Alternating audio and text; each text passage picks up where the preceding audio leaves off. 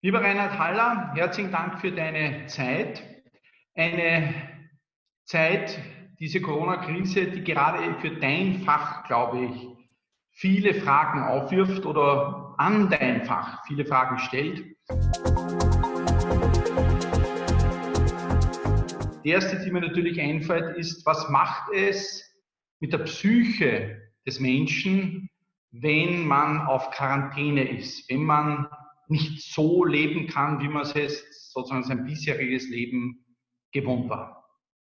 Wir müssen natürlich zugeben, dass wir das auch nicht so ganz genau wissen, denn seit dem Zweiten Weltkrieg hat ja niemand mehr so etwas mitgemacht. Wir können also nicht auf irgendwelche Erfahrungswerte, auch nicht auf wissenschaftliche Untersuchungen zurückgreifen. Und ich denke, die Untersuchungen, die es aus sonstiger Isolation gibt, die kann man natürlich nicht eins zu eins übertragen. Aber Tatsache ist natürlich, dass sich das Ganze abspielt zwischen den beiden Polen.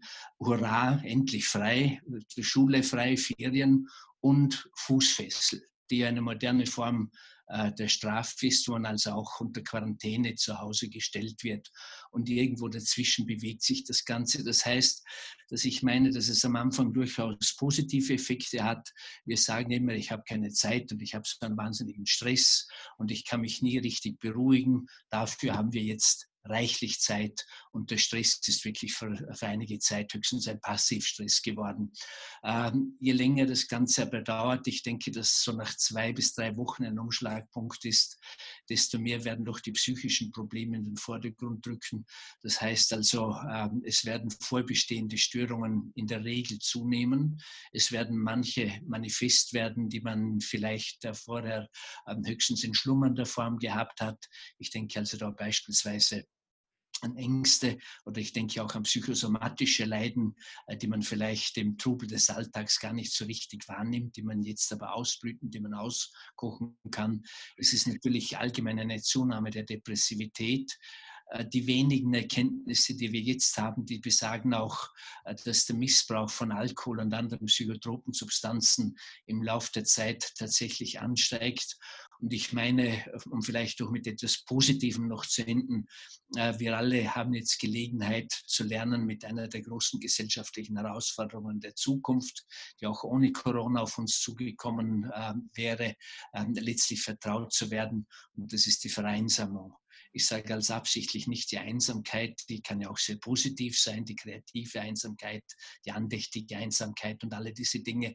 Aber die Vereinsamung, die eine ähm, der großen Aufgaben für uns werden wird, mit der älter werdenden Gesellschaft, äh, die, äh, glaube ich, können wir jetzt schon ein Stück weit erahnen und uns vielleicht auch die Frage stellen, wie werde ich mir damit umgehen, wenn das in zwanzig, dreißig, vierzig Jahren ohnehin einmal mein Leben bestimmen wird.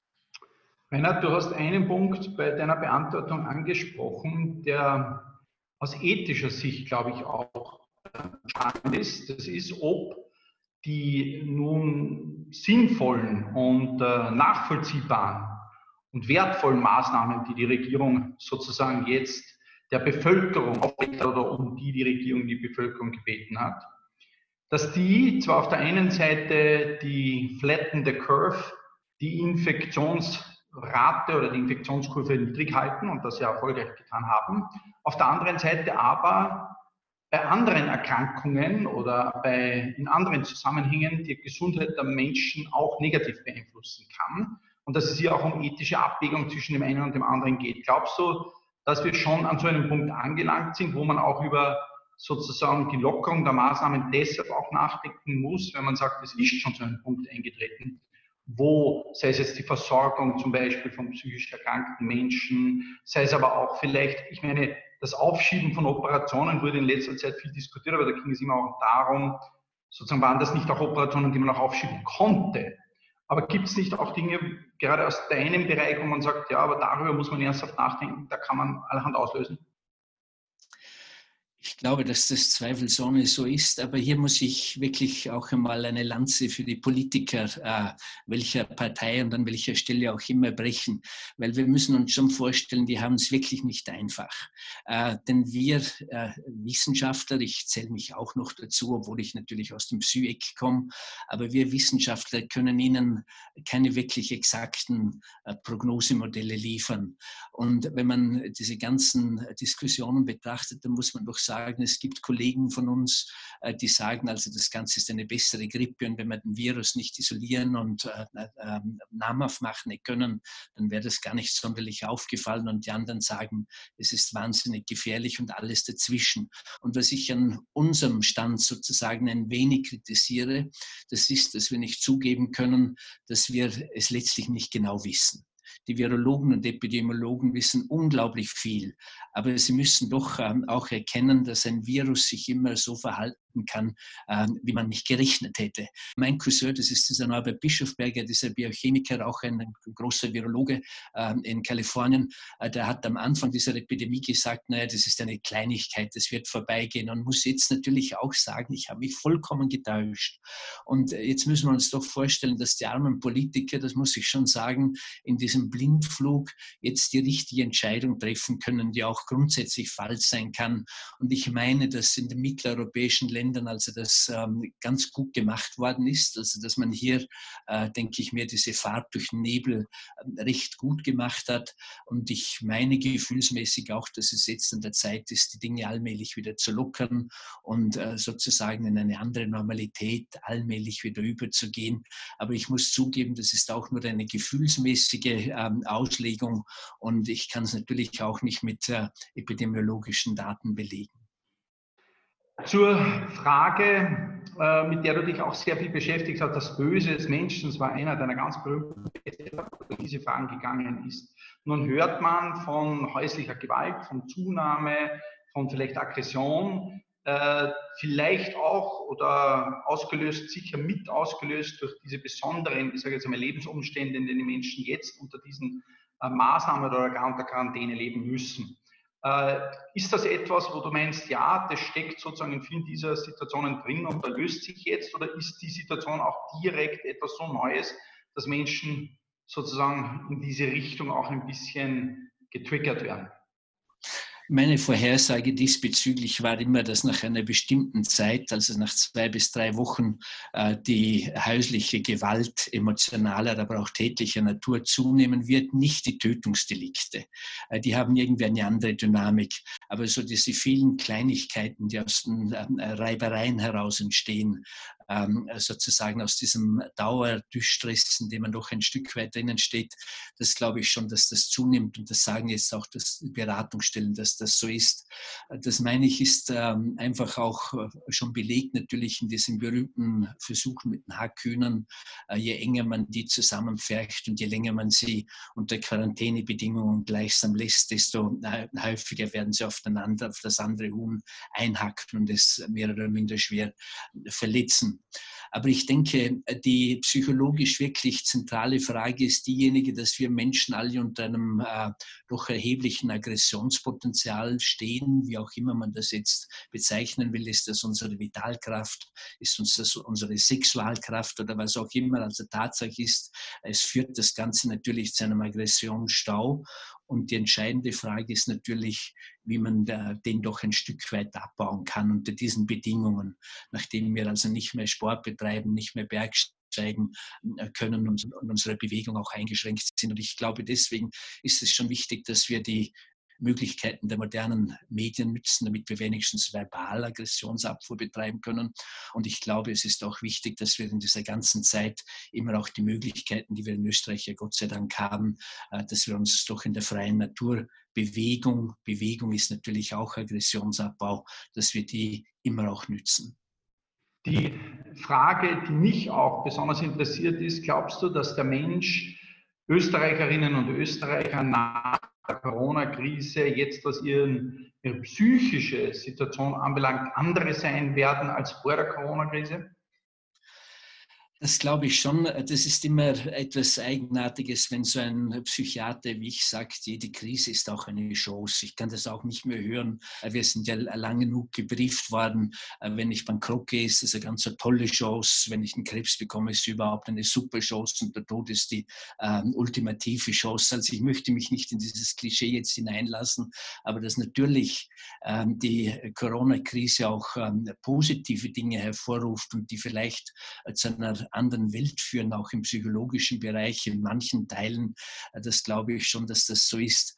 Also beispielsweise, dass wir uns überlegen, wie gehen wir mit Langeweile um? Dass wir uns beispielsweise ähm, hinterfragen, wie können wir doch die ganzen modernen Medien besser nützen. Ich stelle jetzt plötzlich mit Erstaunen fest, dass ganze Konferenzen und ganze Fernsehinterviews, wo früher immer ganze Teams angereist sind, jetzt plötzlich über ein einfaches Gerät von zu Hause aus möglich sind.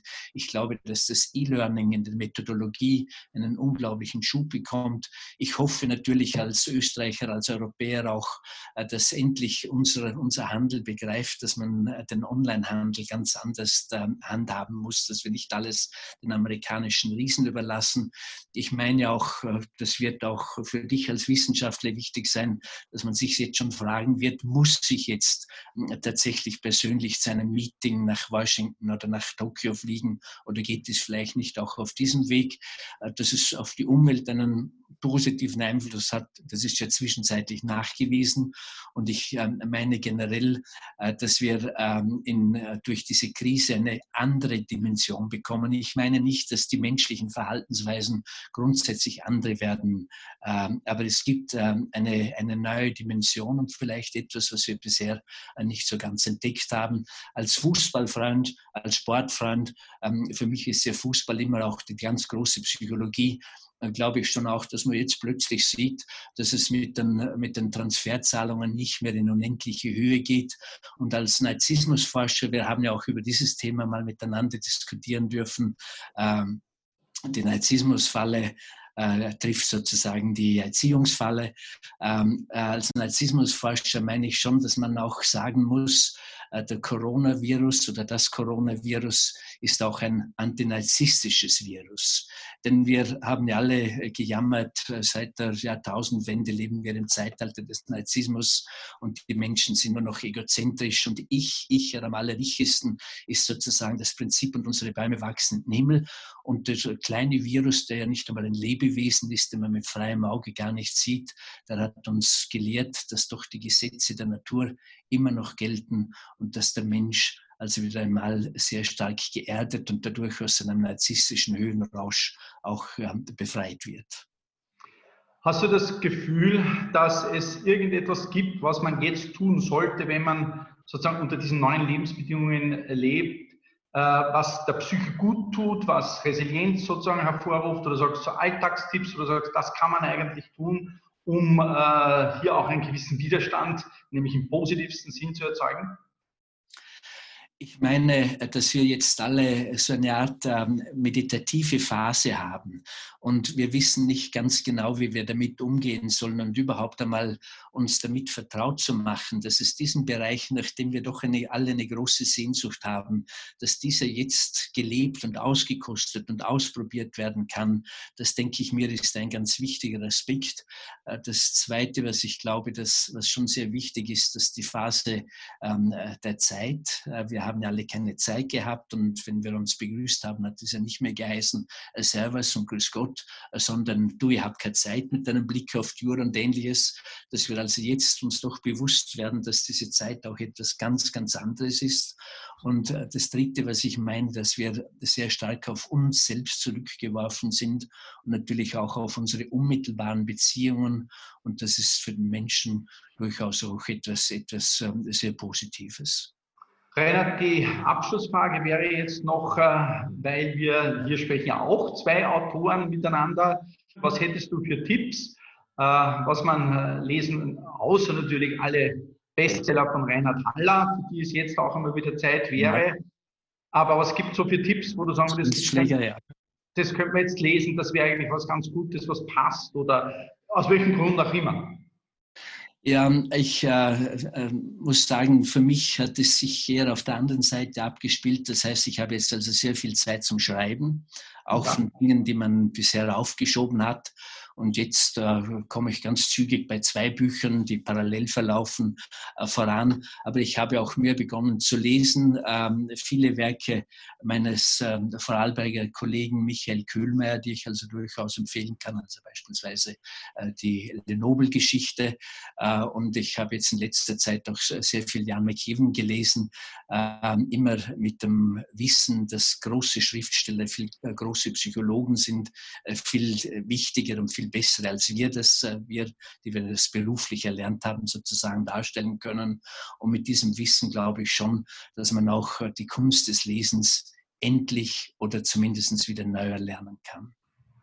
Das Buch von Kühlmeier über die Freundschaft zwischen Winston Churchill und Charlie, Charles, Charlie Chaplin ist einer meiner Lieblingsbücher überhaupt. Das habe ich schon mehr als einmal gelesen. Also dem schließe ich mich gleich an, diesen Tipps.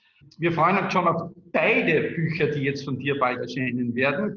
Wir wünschen alles, alles Gute. Lieber Reinhard, gesund bleiben und herzlichen Dank für deine Zeit.